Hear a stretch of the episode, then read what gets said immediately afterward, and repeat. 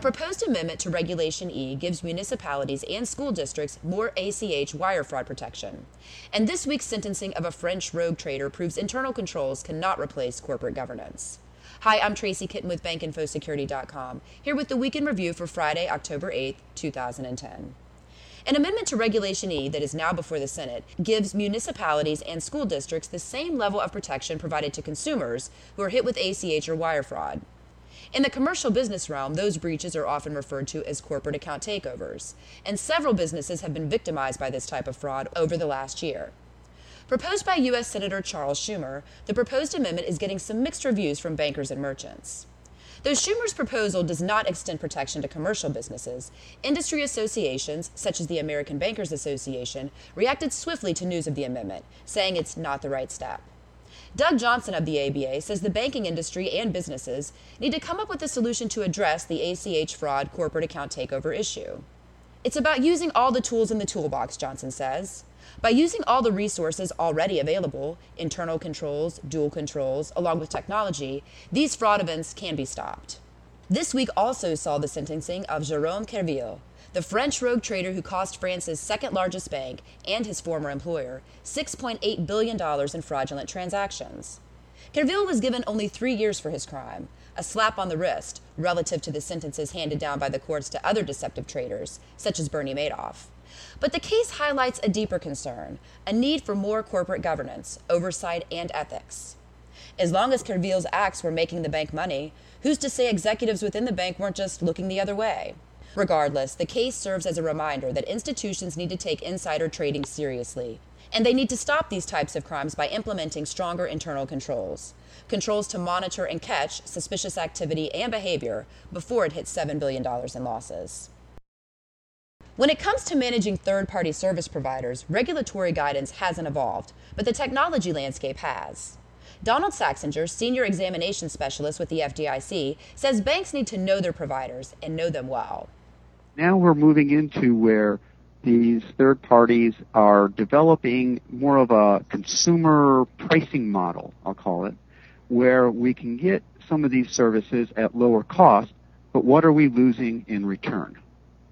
And um, one of the things that I see right off the bat are the contract terms. There are fewer service level agreements that are out there that protect the customer, or in this case, the bank. Uh, one one easy example that I go with is uh, telecommunications.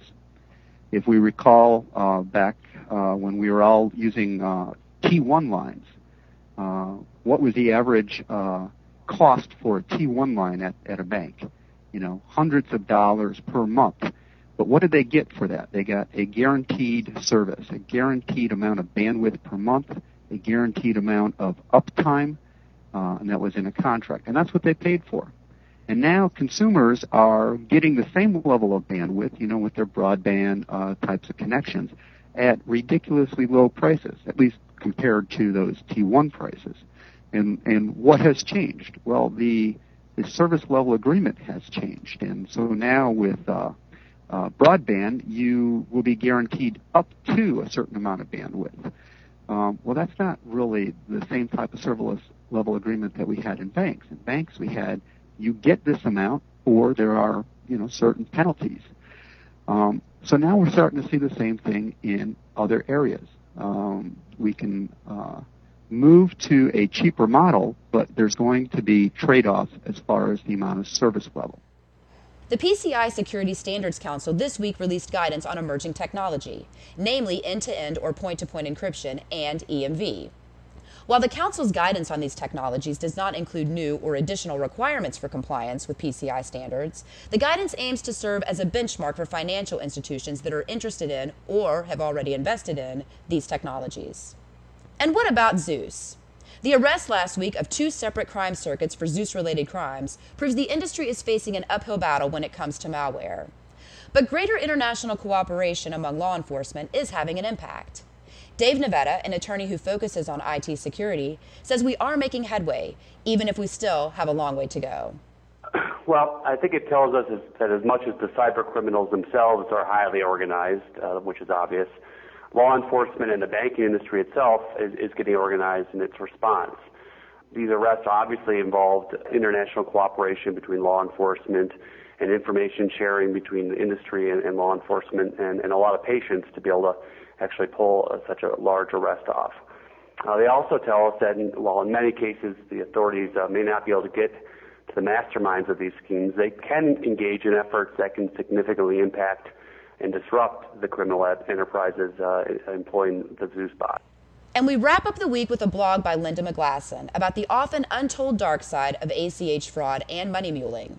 Last week's arrest of 37 money mules connected to the multi-million dollar bank fraud scheme that hit U.S. bank accounts reveals that most of the mules involved in the scheme were very young adults, practically kids. They all look like fresh-faced college kids, McGlasson writes. From their photos, most appear to be young 20-somethings who have been lured to come over here to spend time in our country by their money mule recruiters with promises of easy money and an introduction to the American lifestyle. That's this week's Week in Review. For BankInfoSecurity.com, I'm Tracy Kitten. Have a great week.